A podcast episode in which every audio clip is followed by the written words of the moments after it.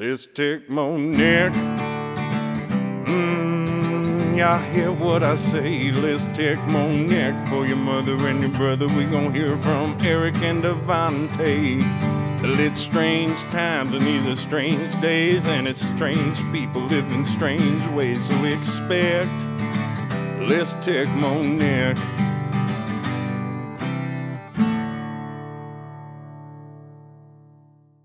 Welcome back to Less Tech More Neck. I'm DeVanté. And this is Eric. Tonight's episode is going to be a little bit different, a little bit off of the norm. We're going to talk about Eric's favorite topic besides... pussy. Ha ha ha. Very funny. We're going to talk, we're gonna talk about finances. This was Eric's idea. Eric thinks that everybody needs a lesson in finances, and I heavily agree because I think most of us aren't taught finances at all growing up. We're not given that opportunity. It, and it's funny because, you know, I'm bringing up because honestly, I wasn't taught it either, but I observed what like how it worked around me. And I think actually that's, so it was a learned trait from observing the people around me as I grew up, because I grew up in an affluent area in Denver. So I, do I remember my parents time, talking to me about like, oh, don't get into credit card debt and like just even anything about investing or anything? Honestly, no. I think I just watched what they did, and they were very frugal. I knew they saved a lot of money. I knew they put money in the stock market. But, you know, watching them do that, you know, drive cheap cars, not take out car loans. So I would say it was much more learned than it was taught. I don't know about for you. I think what that sounds like to me is like, you know, how a baby is born and the way they learn to talk, the way we learn to talk is from just observing and listening to whoever we're around.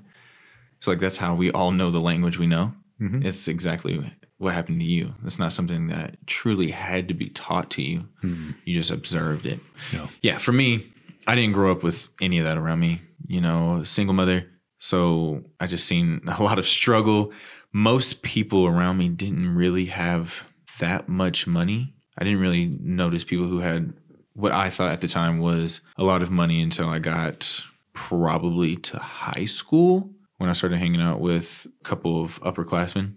And one of my best friends, his his house was really nice. I remember I, he picked me up off of the street one time because I was walking. Me and my little brother were we were walking to go somewhere. I don't remember what we were doing. I think we were going to the park with with Lane. And he passed by and he was like, "Hey, you guys want to ride?" I was like, "Yeah," because it started storming. And he picked me up in his truck. He was a sophomore in high school, and we went to his house. I was like, "God damn!" Like, what the fuck? I didn't. Dude. I didn't say anything out loud. Did he live in the same town as you? Yeah, yeah, yeah. He okay. lived in. We lived in the same town. And I walked in that bitch. I was like, what the fuck is this? Like, it wasn't like a massive house by any means. But from what I'm used to, it was fucking, it was huge. And he was like, yeah, my dad built on all of this. I was like, what the fuck? I was like, man, y'all niggas got money. Hmm. Even though they may not have that much But money. You didn't see that till high school.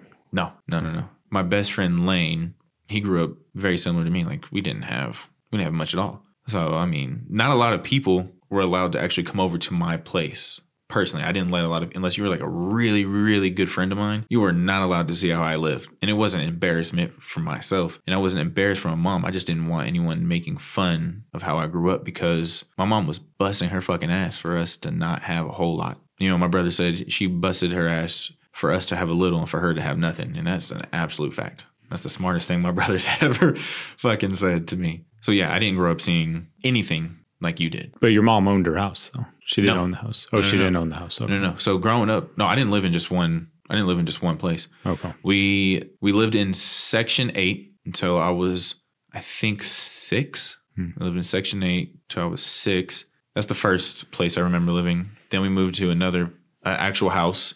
And we lived there until I was about ten-ish, I believe. Then we moved to another place, and we lived there for a year. Moved to an apartment where I lived right next to one of my other best friends. Lived there for a year. Then my biological grandmother owned a, a trailer, and she let us move in there, and there was a whole bunch of bullshit that happened there. She ended up kicking us out. Biological grandmother was not a good person. She ended up kicking us out, and then we didn't really have anywhere to go for a little bit, so we kind of just like crashed at, I kind of crashed at like one of my best friend's houses for a while, my brother and I. And then we found a place, another apartment, where we lived from my eighth grade year up until about my senior year in high school. Senior year in high school, we moved into the place where my mom now currently lives. in the house she is now finally buying. Jeez. She is currently buying it now. Okay. Like rent to own type thing or something? Yeah, like I believe so. Okay. Yeah, yeah, yeah. So when you were in eighth grade, what year was that? two thousand nine. Okay. I was a freshman, two thousand ten. Did you have any idea what was happening in our broader kind of economy with the housing market crash? It was just survival. You guys were just like, well. I just- knew. Yeah, I knew that we were not making money. I knew that. Did your mom lose her job during that time, two thousand seven to eight, no, nine? Okay. No, no, she didn't. But um, you had no idea, or she never talked about, oh, my God, like, you know, financial markets are collapsing, the housing market's collapsing, like mm-hmm. what happened with irresponsible lending. Do you know today kind of what happened? Slightly. I mean, I don't really go back and look at that. Kind of more focused yeah. on what's going on now. Well, I, you know, it's it's an interesting part of history because so at that time when you were in eighth grade, I would have been in co- no, I would have been going to college. So I remember my parents paid for my school and my first year in the dorms. So I didn't I knew what was happening because of kind of probably some things they talked about. But at that point, I just hated school. I didn't. I was that privileged kid getting paid for, for school where I was just, you know, I was super shy. I looked so young. You know, I was. I was just hating on myself, I would say, not recognizing the privilege I had of like, your school is like, while you're struggling, a guy I would meet, you know, fourteen years later, I was so worried about, oh, I didn't look good enough or I was fucking, I just was a loser, you know, or I really believed that. Knowing it's like, man, dude, it's like you were going through a recession literally and your parents are paying for not only your school, but your housing as well. And you're just like hating on it. It's it's interesting. You know, that was my response. Now, so this is two thousand eight, you know, financial collapse, all the irresponsible lending, housing market crashes. In two thousand nine, my parents were like, hey, you could rent, you know, we'll pay for your rent, or you can put some money in and you, we'll help you buy a, a condo. And I was like, oh, okay, because prices had been basically collapsed. And it was like they cut the interest rates to zero. And uh, and it really wasn't even either of our money. I forgot what the program was, but they used me as a first-time home buyer essentially to get twenty grand from the government. They're trying to stimulate the economy. So I got the down payment. It was one hundred grand for a two-bed, two-bath condo near C S U with a garage. You know, you can't even get a trailer for that here now. Fuck no. Then twenty thousand dollars from the government. So that was probably my first introduction to real financial education, I would say, where I was like, oh, okay. So the government's giving money for free. I'll rent out a room, which literally covered my mortgage all the way through school. So instead of paying rent, I had a roommate pay my mortgage off. Mm-hmm. But if my if I didn't have my parents, I, I wouldn't have known about that program. You know, like you had no idea. Obviously, you would have been in high school at this time. Mm-hmm. That your mom could have gone out and got free money basically to buy a house. I don't think she knew that. Well, that's what I was going to say is I don't think she knew that. Yeah. And so what they also did during that time, which has only set, you know, someone like you, yourself or your mom or your brother so far behind, is they started printing money egregiously. So in order to keep the system afloat, you know, keep everyone working, keep everything as it is, they had to bail out these huge banks, which means they printed, it wasn't COVID amount of money, but it was over a trillion dollars. It might have been two trillion dollars. And they basically bailed out these financial institutions that made all these poor loans.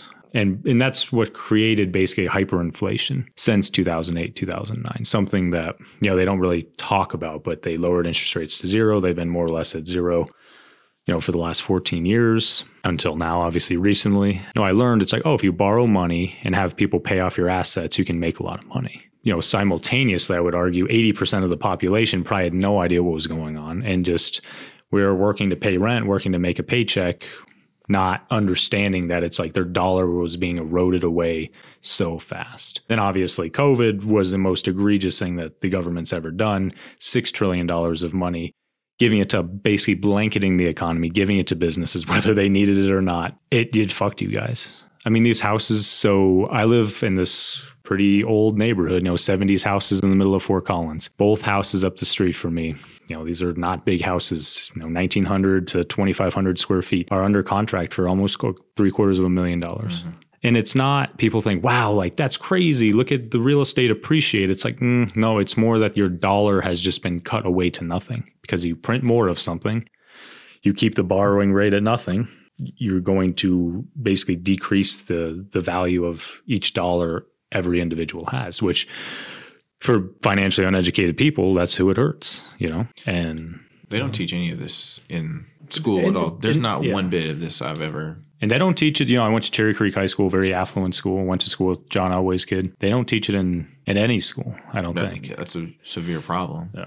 Because you had to, you really had to learn from viewing other people doing this. Mm-hmm. Which it's really about where you're at in life, where you're planted in life, that gives you better opportunities. For you, you got to see, you get to be around all these successful, wealthy people, mm-hmm. where I was around blue collar people who are working construction, fucking coal mining, working at a fucking restaurants and shit like that. Mm-hmm. And all I seen truly was like struggle. And that's the ironic part is that it's, and I think this is funny about both of us, is that of course I, I've been running away from where I grew up since I was eighteen. Mm-hmm. Because what did I see? All these rich people, mm-hmm. they struggled, man. You know, my neighbor, different, yeah. exactly. It was a different type of struggle, but it was it was interesting. You know, I had a neighbor that had a Ferrari, you know, nice guy. And as far as I knew, really loved his life. I don't know why I lived next to us. I didn't live in that nice of a neighborhood. He just, I think, again, was cheap and didn't want to live in a super expensive neighborhood.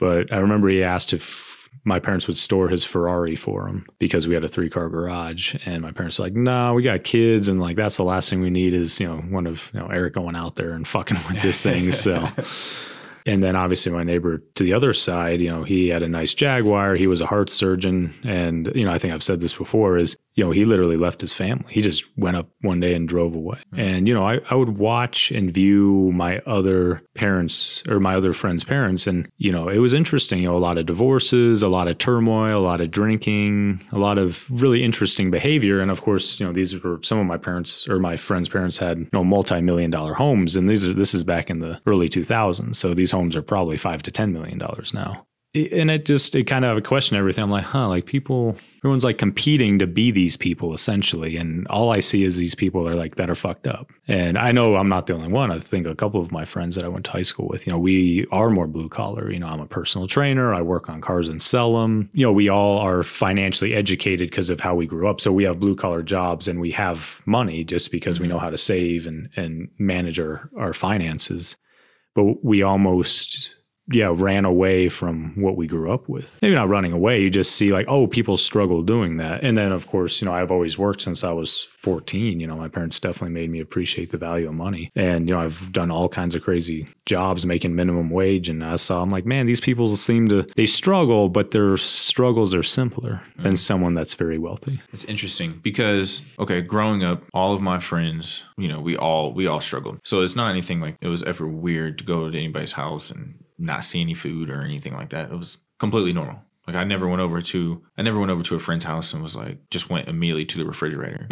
And the same, same with my other friends.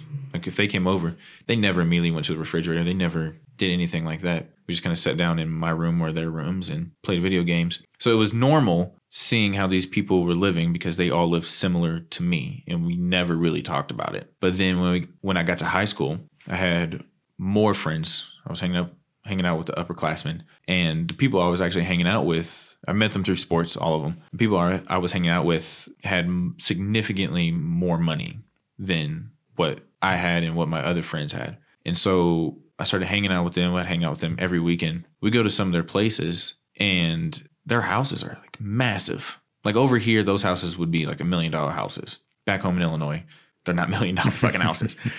But I, I remember going to this one girl's house who I had a crush on back then. And so I was like super stoked to fucking go hang out with her. And she was part of our friend group. So it was all dope. And we'd go over there almost every weekend. And this was a place where we would have like bonfires and shit. Like it was kind of tucked away. Massive fucking house. Her dad owned a construction company. So he definitely had fucking bank. I remember going in there and taking our shoes off. And this house was massive. And I walk in, it had a fucking intercom in the house. And this was like my first real experience of like wealth. And to me, all of their lives seemed much more stable and better. Like their problems, they didn't seem like they had any problems. Like these kids, because I didn't, I didn't really talk to the parents, mm. right? I stuck around the kids, and all of the kids, I say the kids, we were all the same fucking age. All of them seemed like they had it really well. They didn't struggle for anything. They would ask for shit and they would get it.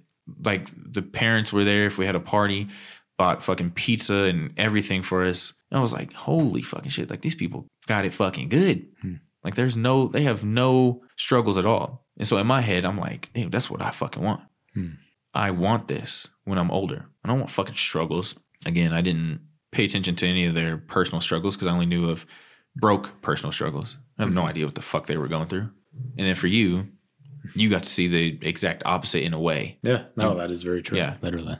Because I didn't see, like, the people I went to work with, I, like, empathize with them. Damn, these are, like, single moms and, you know, people making minimum wage that are in their thirties, forties, mm-hmm. like, just, you know, kind of average working people. And, you know, they were very friendly and, you know, they talk about their families and, you know, they didn't travel like me and my friends did. They just had much simpler lives. So I was like, oh, simple seemed, like, better to me because of the turmoil I got to see being really, like, you know, every house I went to was one of those nice houses. It was...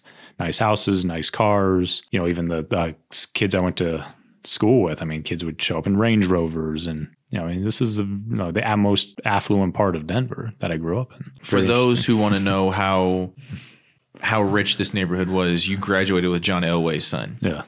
That's how rich this yeah. neighborhood was, okay? If you don't know anything about Cherry Creek, look it up. Nope. It's a very bougie it's, area. Well, and it's kind of Greenwood Village. Cherry Hills, like that's Greenwood Village. Cherry Hills is more... It's like further, I mean, Cherry Creek too. I, all of South Denver, doesn't matter. Lone Tree, like, I mean, it's it's grown so much the last fourteen years I haven't been there. But it's, yeah, big money down there. So, sure. uh, okay, you grew up, you got kids who are driving fucking Range Rovers and shit. Mm-hmm. Okay. For me, growing up, I we never bought, I never bought new clothes. We never had, like, she would try. My mom would try on occasions, but it was, I was like, you know, like, use this money for better. So all the clothes that I got were from all sporting events. They're either sporting events or old clothes I had from way back when that I had to just make fit. I never wore jeans. I used to wear fucking slippers to fucking school. And people thought I was weird because I wore slippers to school. It was more because I had one pair of fucking shoes and I was not going to fuck them up. And then whenever I would get a new pair of shoes, they were just my basketball shoes from the previous year. Because for basketball, we always got new shoes. So all my shirts were all track invitationals, basketball invitationals, team of the week for football, football team shirts. Same with like all my sweats. All my sweats were from basketball team, track team. I mean, that's how it was for me growing up. And all my mom's clothes, she would, to this day, I always tell people my mom's very different than other mothers. She still wears like one of my hoodies from high school and then a pair of jeans. And she just recently bought a fucking forty dollars pair of shoes and bragged about it. And I was like, all right, Mom, you stunting now. But that's, I mean, that's how simple, that's how hard we grew up, mm-hmm. but also how simple my mother is, where she doesn't, you ever see my mom, my mom never dresses up. She don't give a fuck. She'll put on makeup, but she's not, she's not one of these people that get dressed up and go do nothing. Her ass is going to work early as fuck in the morning, coming home later at night. She's probably sitting at home doing her little fucking, she does a little dot art type of shit. Yeah, I've seen that before. Yeah. That's that was my mom's life. It was provide for the kids. If she didn't eat, she didn't eat. Hmm. And she never complained about it either, which is fucking crazy. So my mom used to be, when I was younger, she used to be bigger.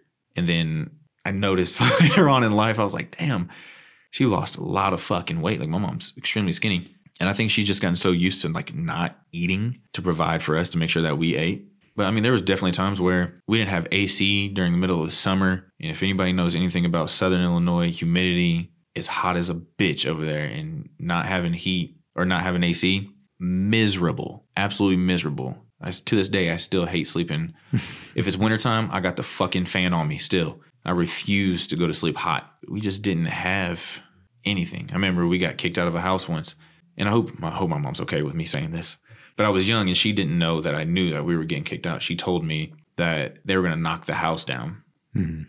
And she says to this day, oh, that's what they told her. Mm, I don't know, mother. But I was like, something's not right about this. They're going to knock the house down. And I remember playing a game. People came in the house looking at the house like a family. Mm-hmm. And I was like, if they're knocking the house down, why is somebody coming here looking at it? There's no, I never told my mom that I knew what was happening. Just played along with it. Didn't want to make her feel bad. But that's kind of, that's... I don't know if people know how, how tough it was, but I also don't like complaining about it because there's other people out there that had it much worse than I did. Very self-aware to recognize that too. Very interesting though. I mean, like, because how you grew up is how my mom grew up. Mm-hmm. And again, you're striving to be where my mom's at. Correct. You know, so it's interesting that obviously when my mom, you know, she was born in nineteen fifty-nine, when she went to undergrad and law school, it was way cheaper. Mm. You know, we didn't have this insane like hyperinflation, more or less. Everything was cheaper back then. and not to discount what my mom did, she worked her ass off, but you know, the bar was definitely lower for people to cross, for sure. Now with how expensive everything was, without a little leg up, it is really tough. I mean, fuck, I can't even imagine. Yeah, especially in desirable areas. If you want to live, like obviously California, Colorado, like, you know, any fuck East Coast or West Coast. The life, you know, that you saw with your your rich friends, and you're like, oh shit, look at these people. They don't have any struggles. They have nice homes and all these things. And, you know, I'm sure my mom saw that too, being lit, growing up in the Bay Area. She grew up in Oakland, you know, bullets going through the window. But, you know, then there's, you know, multi-million dollar homes in the same area, especially when you go across the bridge, at, you know, in the sixties and seventies. So I'm sure she saw that and was like, well, that's where I want to be too. And she did. She she made it there, you know, both my parents, and then they obviously had two kids and they were able to provide for them. But I think because my mom, you know, struggled so much, she was so paranoid about making sure like we got to school. And, you know, I think that actually, you know, to not to my sister's or I's benefit, honestly. I think, you know, for my son, I don't know how much I'm going to help him. It, he's going to get it out the muck a lot more, because I didn't appreciate school. I was just going through the motions because it's like, this is what you need to do. Call like undergrad, master's, doctorate, like you just the highest level education. Education is everything. It's not bad. It's not everything though. And when you have no skin in the game, like I had no skin in the game for my undergrad, I had to pay for my master's, but you know, not undergrad. It's like you...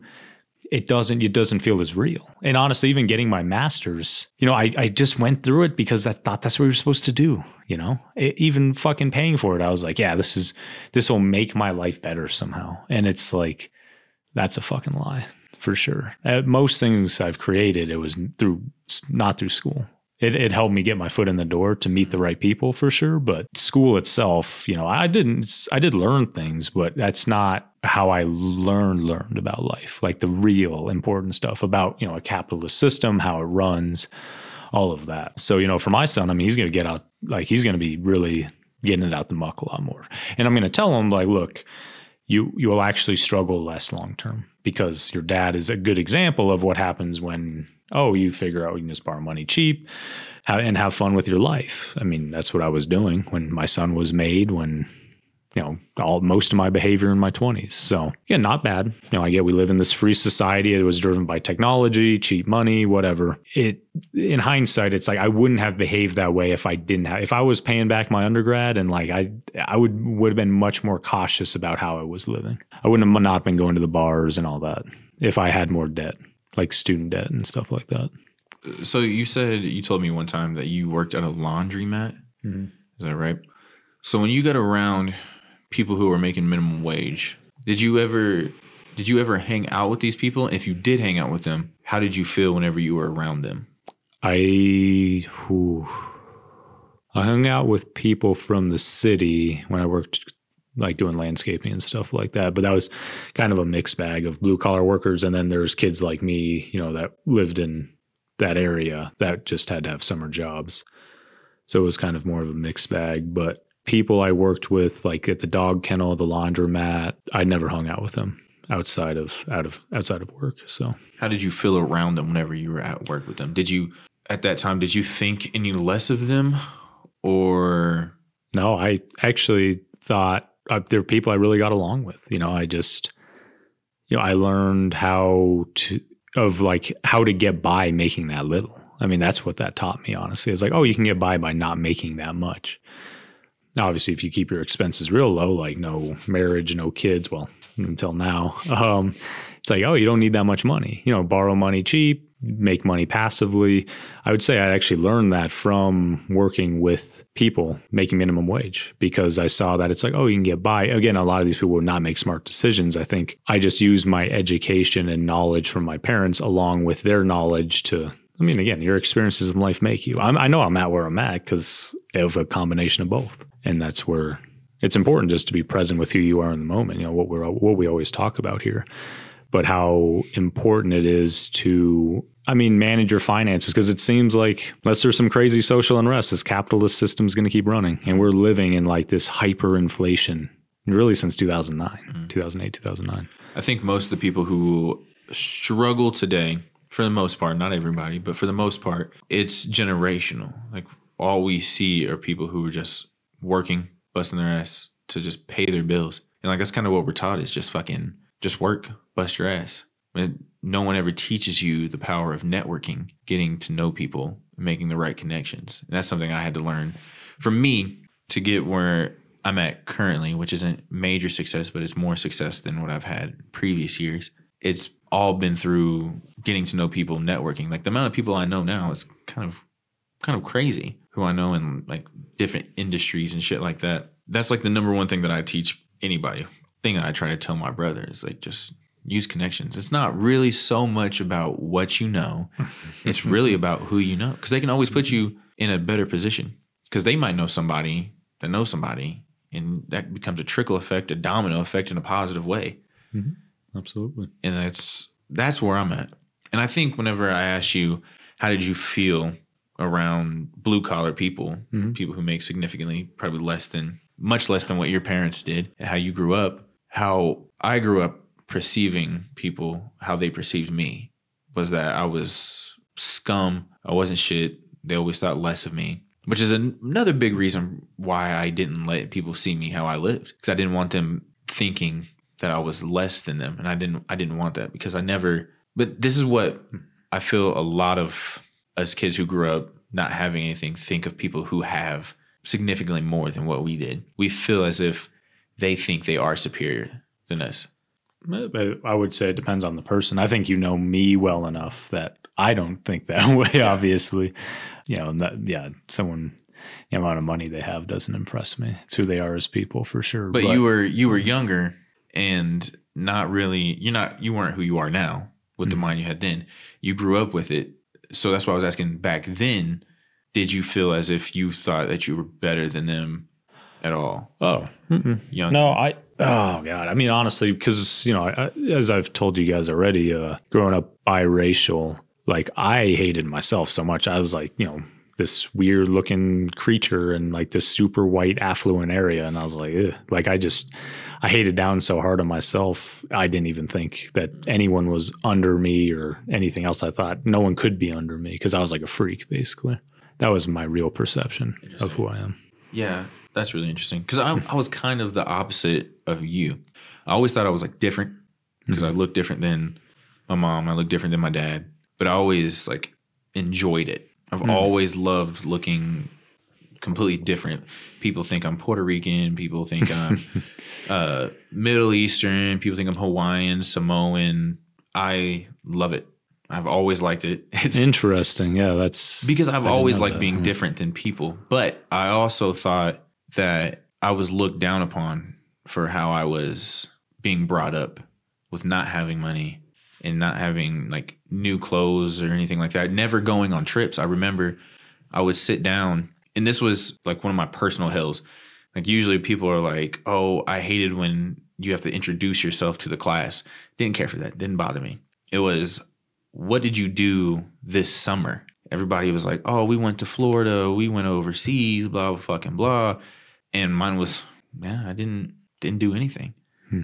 And like hearing people were actually going on like Disney trips and Disney cruises and like doing all these fun things, and hearing my teacher say, oh yeah, I took my kids to Disney. And I was like, Jesus Christ, like people are actually out here doing this. And I was like, I feel like shit because I'm not doing anything. That's so funny. Yeah, because yeah. then I've had the opportunity to travel the world that I've turned down.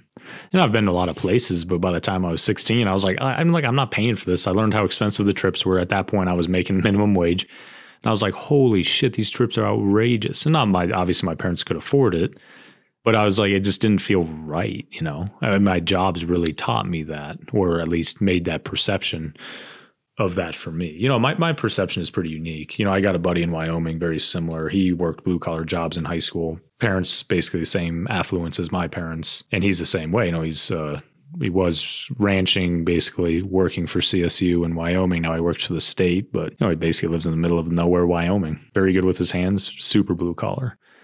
So I'm sure that our perception of, wow, it's hard to make money. You know, we like working with our hands. We're, we're not really tech people. Obviously, I think he's more interested in things. I'm more interested in people. But, you know, more or less, we've we've had the same kind of lives growing up.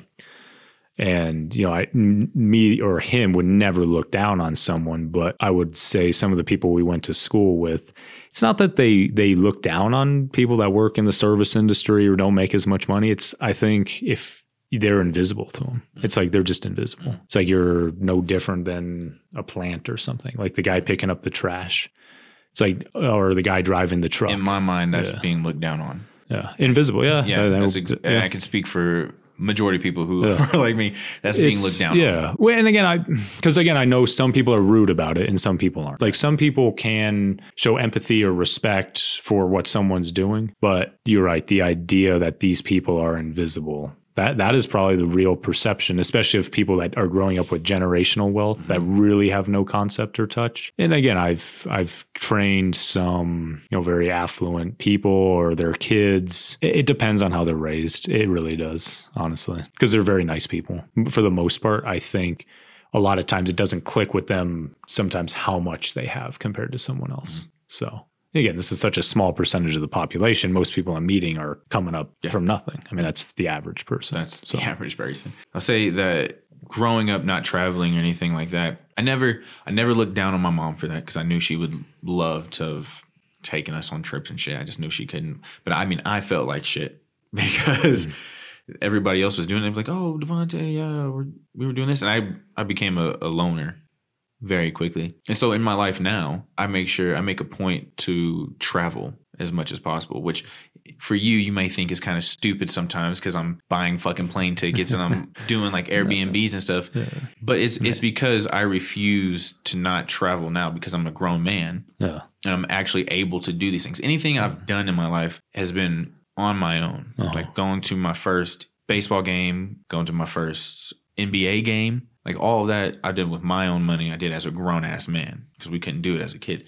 So yeah, I'm going to spend my money on, occasionally on doing that. But traveling for sure, I'm going to spend my money on. And because my mom hasn't been anywhere. Huh? She hasn't been. We used to go to Colorado every now and then because my mom was born in Colorado and my grandparents still live up in Walden. And so every now and then we would go up there. And that's driving from Illinois through Saint Louis, through Kansas. We would stop in Kansas and like Salina, Kansas. Because that's halfway from here to there. And then we'd finish up and go over here. Other than that, didn't go anywhere, ever. And then we stopped going to Colorado when I was like ten. And so I didn't travel until I was eighteen. Went with my boys to Panama City Beach, Florida.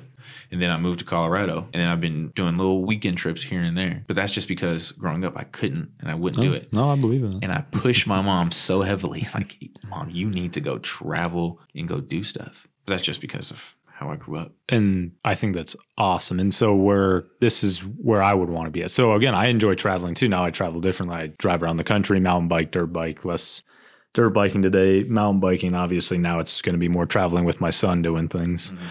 I wanted to be always in a position where I could afford to do it, where it's like, all right, this is such a small fraction of my net worth that I can withstand bullets coming my way. It's like if I need to pay, you know, can't pay my mortgage for several months, I'll be able to do that. I want to be able to have, you know, a medical emergency, something like that. Obviously, I wasn't planning on having a kid, but it's nice being prepared for that, being like, oh, I'm in a financial position where I can actually take care of a kid. You know, I think that's where everyone, you know, men or women, I think it's really important for men that you be in that position. You know, I do plan on traveling this year, hopefully. You know, we need to get out and see Patrick for sure in San Diego. I'm sure I'll take my son pro- probably to Florida this year. We'll probably go to Disney World, stuff like that.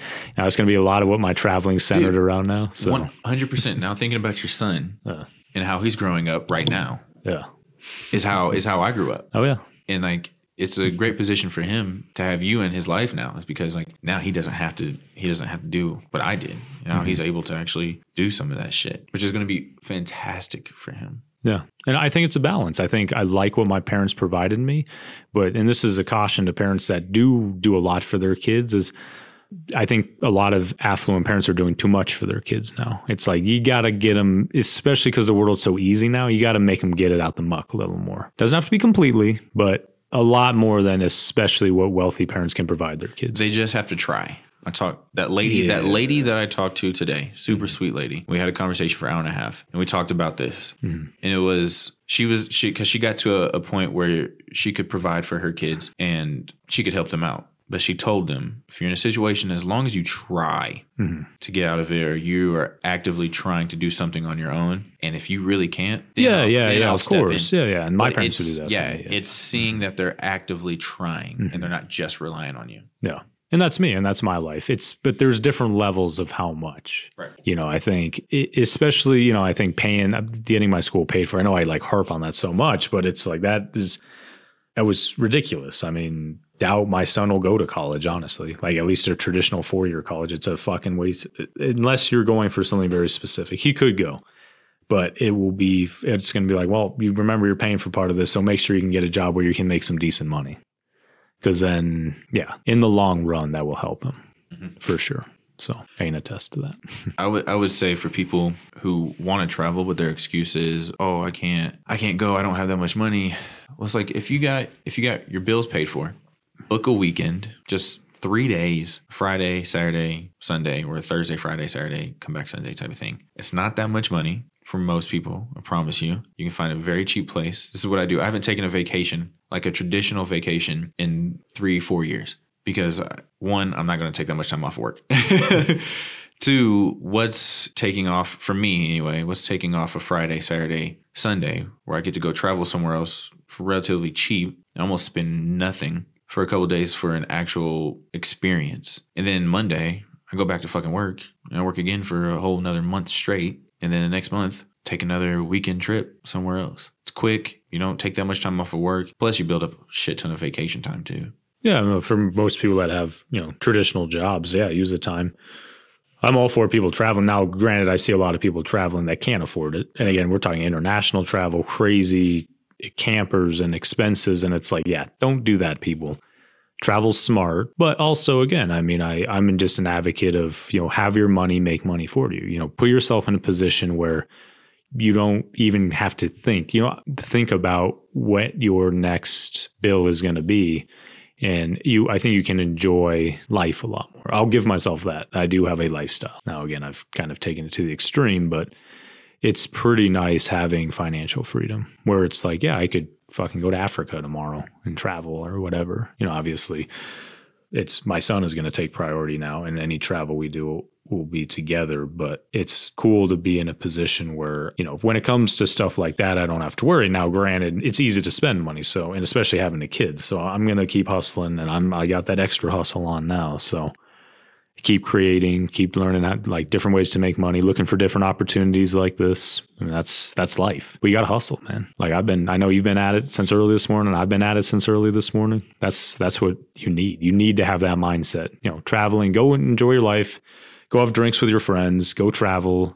Just be smart. Like keep that in mind. Being like, man, I don't want to be a slave to a company or to something for the rest of my life. You know, so one hundred percent. I think for me. Doing this is I've always liked to be busy. First of all, I'm not a very lazy person. I can be if I really. I think we all can do. It's a human condition. But I get into I get into this place where I'm like, man, get up at five a.m. I love it. It takes me like maybe two, two and a half, three minutes to actually like wake up, wake up. But once I'm awake, I'm a fucking wake. And then just going to work, sitting there and I'm talking to people, doing my fucking job, whatever. Then I work out and then going out and working again. It's something about knowing I'm being very productive for the future. Everything I'm doing is building for the future. That excites me. And I think, I could be wrong. I could be making this making this completely up. I think most people right now are only focused on the work that they're doing is just for right now. Oh, absolutely. Like we say, we say live in the moment, which is true. one hundred percent you have to live in the moment, but realize that the work that you're doing is actually for your future. So if you live in the moment right now, like we are, this helps you out better in the future as well. Because in the future, you're just going to be living in the moment constantly. It's going to be such a, it's going to be such a, a good thing for you. But also remember that the job that you're doing, the job that you may hate, you can always look for another job, find that job. But that job that you hate is also helping you build for the future. Yeah. I sound like I rambled a lot on that. No, that was good, but. Man. I mean, that's it's it's a mix of everything. You know, I, I was doing everything simultaneously. I mean, I was like thinking about my future financially, but I never thought of my future from a physical standpoint. I thought I was mm-hmm. invincible, like mm-hmm. fucking and doing extreme sports and just having fun, like drinking, partying. You know, I was always keeping my future in mind, but because I, I really pursued the dopamine so heavily, it did fuck me physically and and uh, financially. And of course, I have a kid now too. I mean, you seek these pleasures too much. Even with my financial education, I still got tripped up. You know, I got mm-hmm. tripped up pretty hard, honestly. I definitely made some poor decisions in my twenties. I mean, not just with the kid. And again, I actually don't think that's a poor decision. I think that'll turn out to be a great blessing in my life. But it's, you know, everyone I was talking to at the gym today, it was funny because, you know, they're asking how my kid is and everything else. And I'm like, oh, it's good. But, you know, I ultimately, especially to a lot of younger people at the gym, it's like, I don't want to see you guys fall in the same trap I did. You know, whatever your background you come from, it's so easy to hit, to hit the easy button, to go on dating apps, to fucking spend on Amazon like crazy, get into credit card debt, just hit that dopamine lever. Like, fuck it, who cares? Mm-hmm. I'm going to live for right now. Again, what we always talk about, pull weight. You got to have hope. Like, mm-hmm. what you have, you got to have hope, man. I mean, you, again, you're one of the best people I've ever met. Oh, man, I appreciate it. No, you saved my life, man. I mean, like looking at someone with it. hope. And again, I, I I look at my friends that grew up like how I did.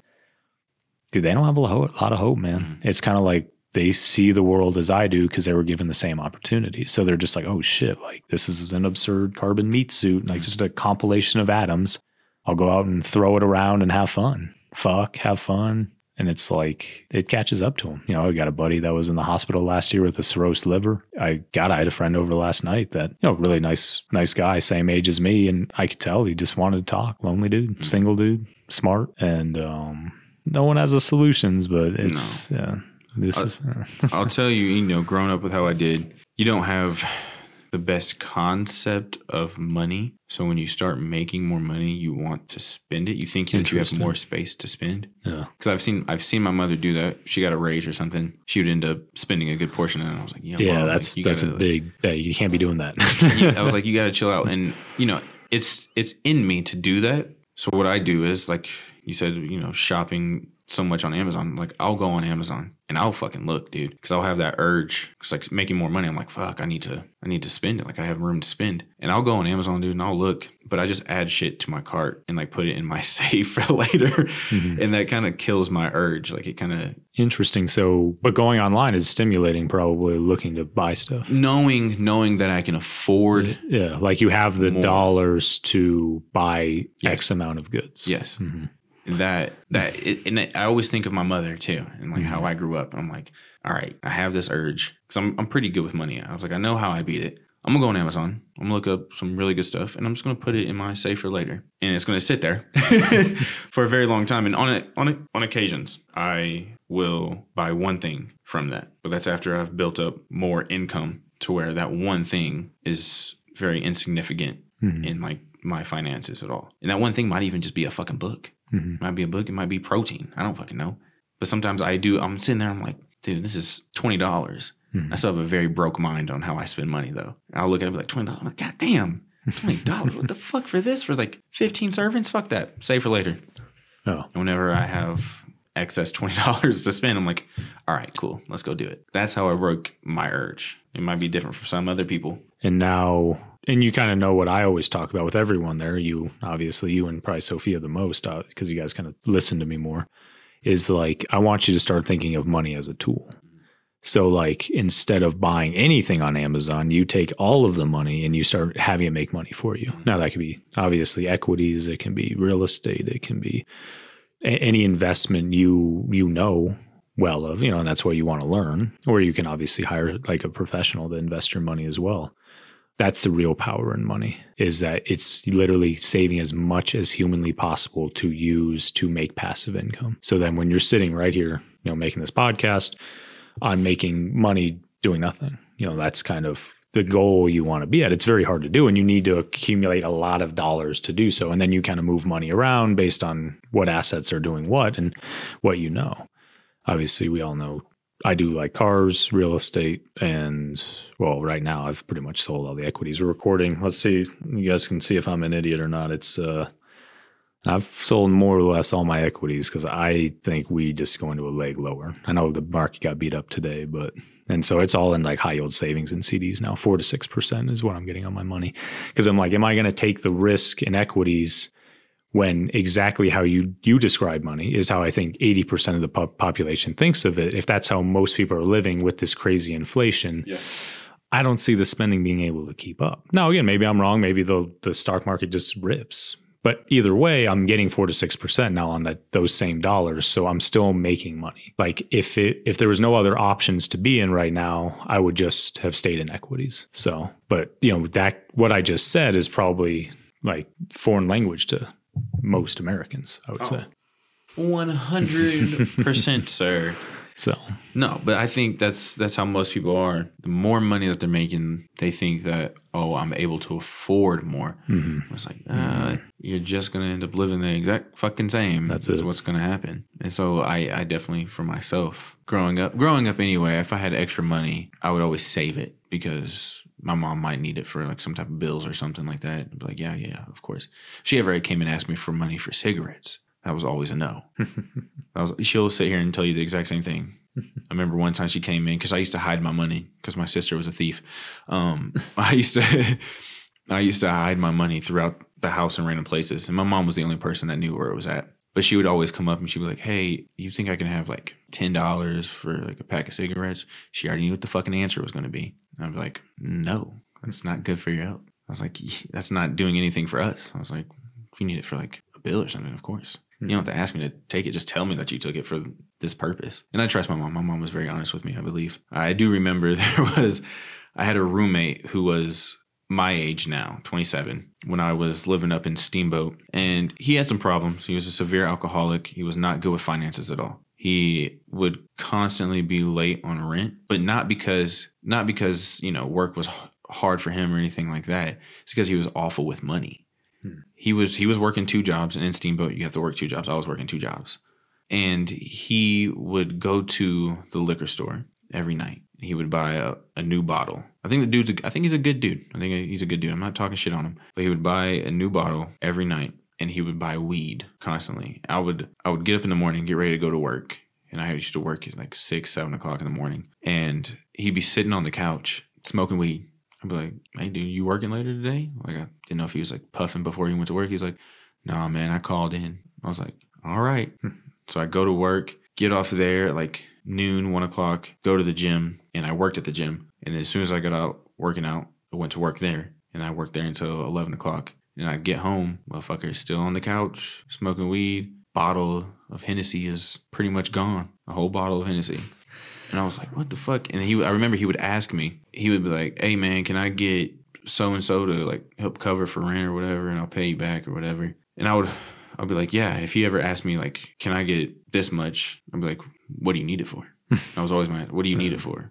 Sometimes it was alcohol. Sometimes it was help cover rent, which I was like, okay, cool. And then one time he asked me, because he asked me so much, he knew what I was going to ask him. Mm-hmm. He's like, hey, man, can I get this much? And don't ask me what I need it for. Just give it to me. And I was like, I was like, that's not how this fucking works, dog. Like, this is my money I work for. And you just want to go smoke weed or drink alcohol. I was like, you're not getting it. I'm sorry. And he would constantly have to ask his mom to help him cover for rent. Damn. Yeah. And it's not, again, I don't think he's a bad person. I mean, it's just that he was very immature. If he was like struggling with work and like he was trying to do shit and work wasn't going good and he was getting as much hours as he could and he was actually working his ass off, dude, I would have had no problem helping him pay most of his rent the entire time I was there. But it's the fact that he wasn't actively doing anything besides spending it mm-hmm. and then not working for anything. Oh, damn. I mean, again, he's one of millions, though, mm-hmm. to live just like that.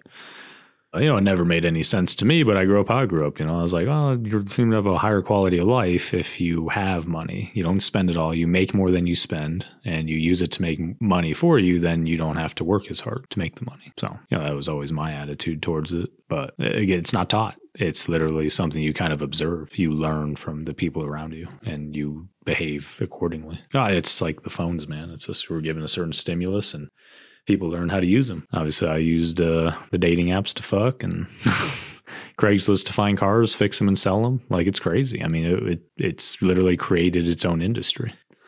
It's created the laziest society oh, yeah. in the world when it comes to anything.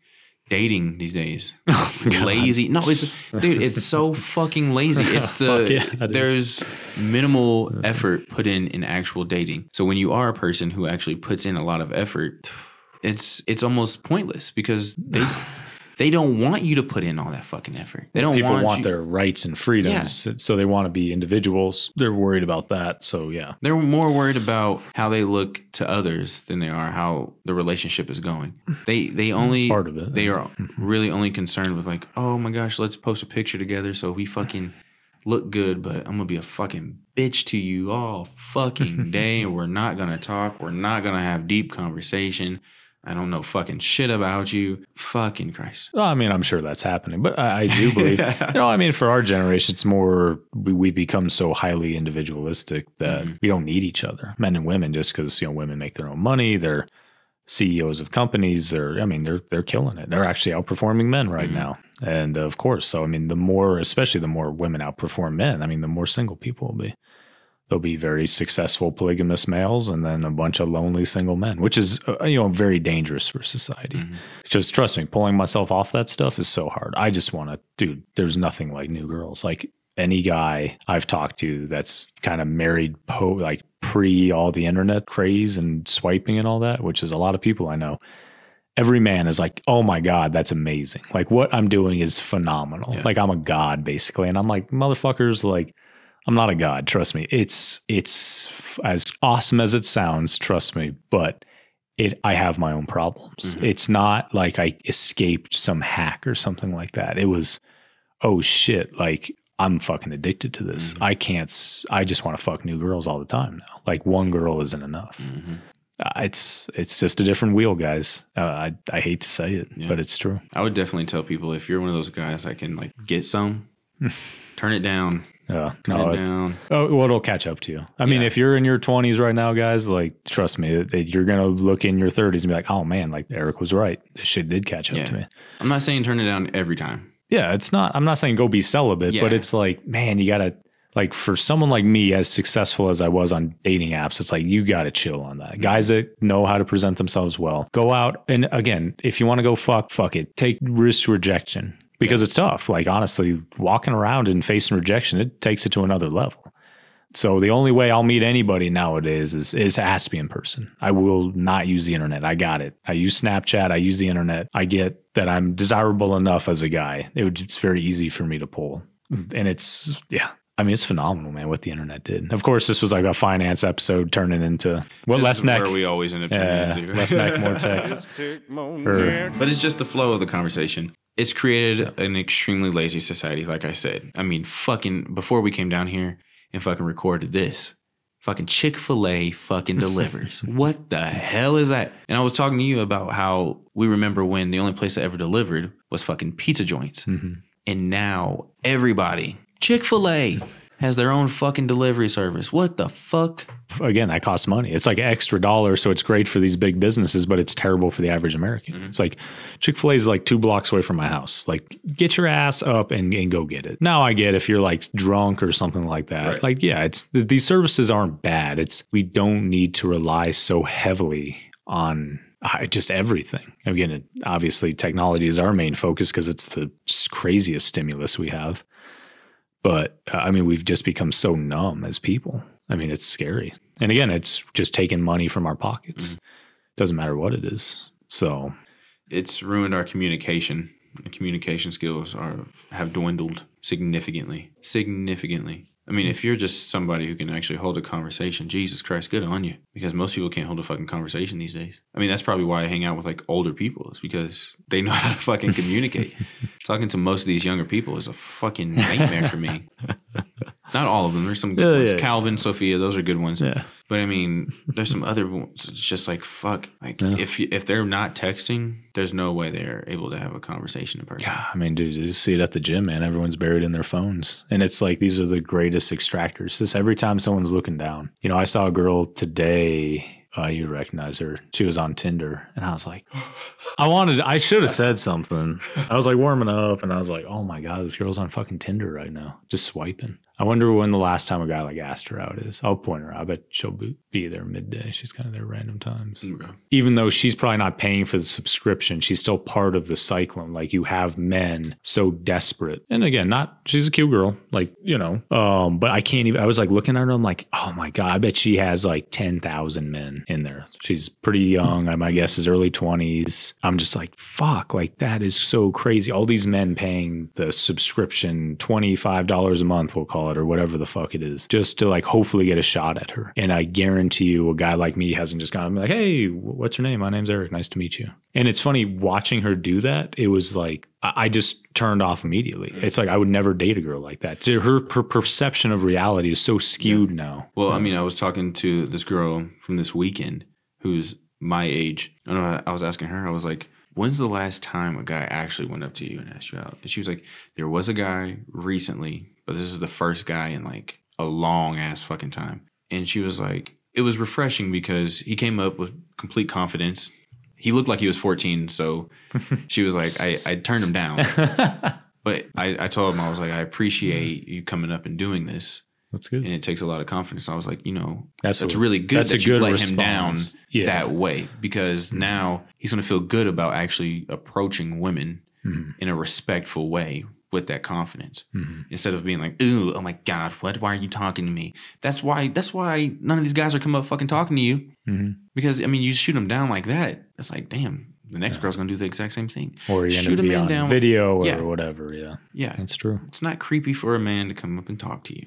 Unless no. he is actually being a creep. Yeah. You know the difference. You mm-hmm. know the difference. Definitely a big difference. Men, you know the difference too. Don't be a fucking creep. You know what being a creep is. Don't be a fucking creep. Be respectful. Be nice. And girls be the same. Yes. Because it'll make it better. I mean, then more men will approach you. You you will stop bitching about how bad the dating scene is. I can mm-hmm. promise you that. If you do less swiping, more let guys approach you. But mm-hmm. trust me, like what I saw today, just the girl swiping through, it's like, I don't think I'd approach her either way, but I, it's like, I, that just made me like extra, like I won't approach you, where it's like, nope. And again, I've, I've looked at girls dating apps and I look at them and I look at them in the face and I say, I would not date you because of this stimulus. And I could see it. I could see it in their eyes and, and how they talk and think. Told you earlier about, you know, on Netflix, there's a, a new series, and long story short, they had a short clip of one of the workers for the show, and she was talking about how like abysmal, like, oh, online, oh, like dating is so bad today. Like I'm on Hinge and whatever. And I'm like, well, you realize you you being on all this stuff is creating the problem. My sister on it, me on it, you on it. It's this huge driver. I mean, these these are multi-billion dollar companies. They don't give a fuck about you finding love. They care about you using the app. Trust me, do you, you don't think I want to use that shit? I'd love to use Tinder and meet some fucking single mom in Longmont. I guarantee I could. Or Cheyenne or fucking Greeley, whatever. No rejection, casual sex, fun, hit and quit. Just call it good. And it's like, man, we we got to all pull our heads out of our asses. That's that's our first financial tip. Stop fucking paying for subscription fucking services to dating sites or fucking other junk that you don't need. Mm-hmm. It's like, there we go. That's a good way to save money. Fuck. I'll tell you for this, uh, the main reason why, because I thought about deleting it a couple weeks ago, all of the dating sites. But the main reason why I'm on it is for true experiment right now, because I've never once met a single person off of there. Mm-hmm. And maybe this weekend I'll fucking actually meet somebody. Yeah, I'm curious to see what your experience is. And I'm is very like. Curious too, because like this, again, this is going to be the very first time I've ever met somebody off of a dating app. And so, and we've been talking and the conversations have been pretty good. I don't think they've been dull at all. I've been asking questions like I fucking do. I could have a fucking conversation with a fucking... dead body. Okay. And I'm kind of curious to see if the conversation translates there too, because like for me, it's not going to be a problem, but I'm curious for her if she's going to be mm. able to keep yeah. the conversation, because she's so used to using the dating apps exactly. and meeting men. And again, I'm sure you're not the only guy she's talking to. No, There's no, no, tons no. of men. You know that. And I know I this. Any, okay. And I know this. Good. Again, because I'm not really using this as well, trying to date. Yeah. But I mean, like, if it's okay. it's, I create it's a friend okay. for I this, think this it's, is cool. Yeah, it's being aware of that's what you're yeah. you're up against. And I just think it's such a losing game as a man. Like, if you're really trying to date, I get what you're trying to do. And again, for you, kudos to you. Because, you know, you could be blowing backs out left and right and just calling it good. But contain myself. Yeah, we've never had that top, that sloppy top. I try to have respect for um, for myself in that way. That's good. Seeing, I, no, that's I mean, yeah, that's good. Trust you know. me. I'm not trying to say, yeah, you're you're missing out on a lot of dopamine, but not a lot of fulfillment after. Mm. That's what you're missing out on. You can see it. I mean, you're looking at a man that you know has had his mind blown yeah. to the fucking moon. Yeah. I mean, you're in my head. You're in my head sometimes, dude.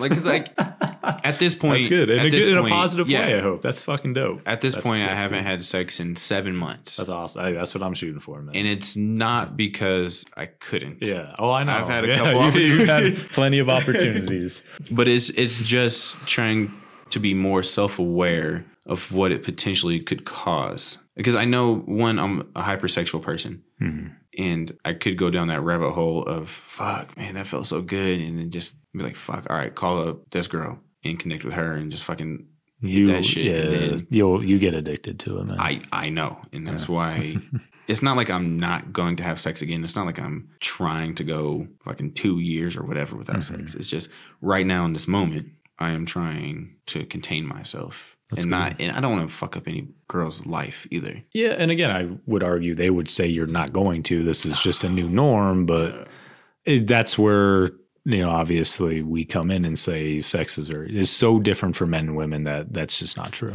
Like well, men, yeah. you, you, I guarantee you, you could walk away fine. I've walked away fine every time. Yeah, the girls don't. They don't walk away fine, especially if they're a guy they really want to be with. Then it's really hard for them to walk dude, away. If you're actually out there, like you're able to carry a conversation and you're a nice dude, you can slay. It, it's like, man, they start, they start falling problems, for yeah. you before yeah. you even have sex with them. Yeah. And then when you have sex with oh, them, it's, it's a whole other thing. Yeah. That's more emotions. And it's like, I don't want to do that to you because this is not what it was for me. This is just me being me. Mm-hmm. Cause you know, like you can smash and just be like, oh shit. Okay. Cool. Yeah. It's fine. Yeah.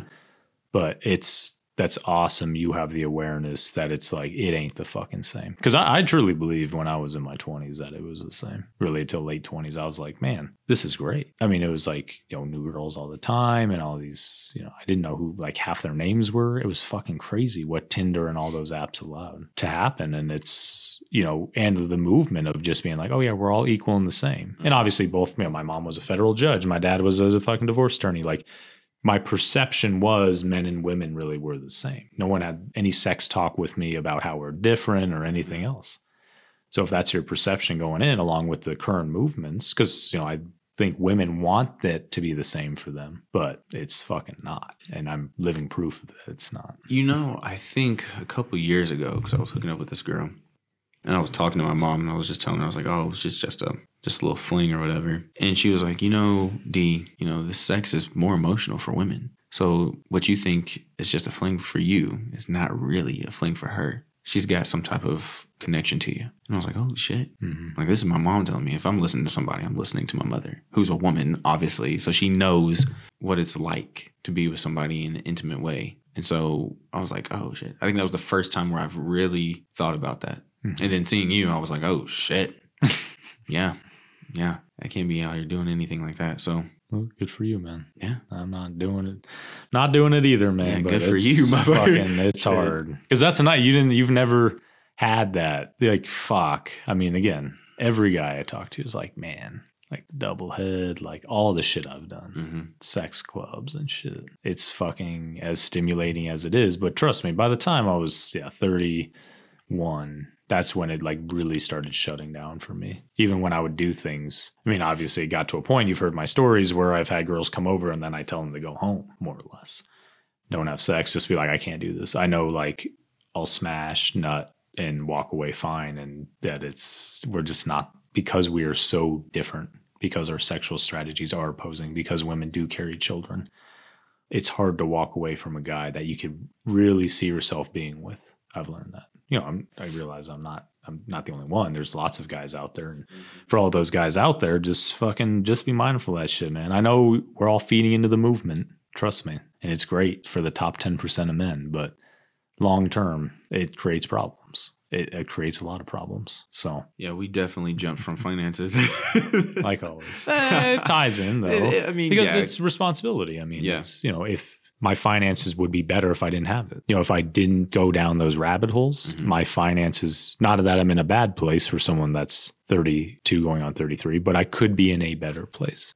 I could have more stability in my life, financially, emotionally, physically. So it's just a good lesson for everyone coming up, is that you got you have to start retraining your brain that if you are going to use technology, learn learn a new skill. There's so much information. YouTube has been shown to actually be a positive. That's really the only thing I consume now. YouTube University.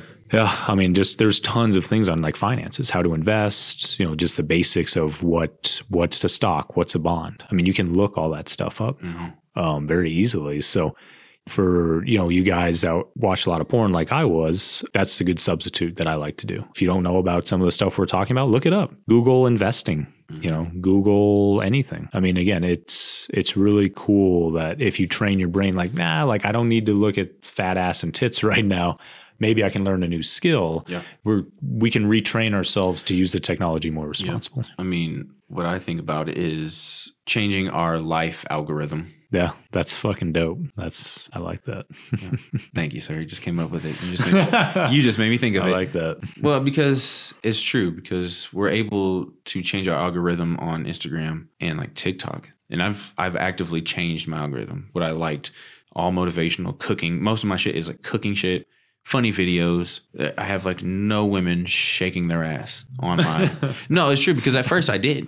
At first I did. And I was like, oh, fuck, dude. I don't want to see this on time. I'm like, I know it's not good for me. And so I just started liking funny fucking videos and food. I love food and like fitness shit. And then now you just have to change your life algorithm, change what you're putting in front of your face. Mm-hmm. You don't, like you said, get on Google and search the finance shit that you're talking about. Mm-hmm. Search all that.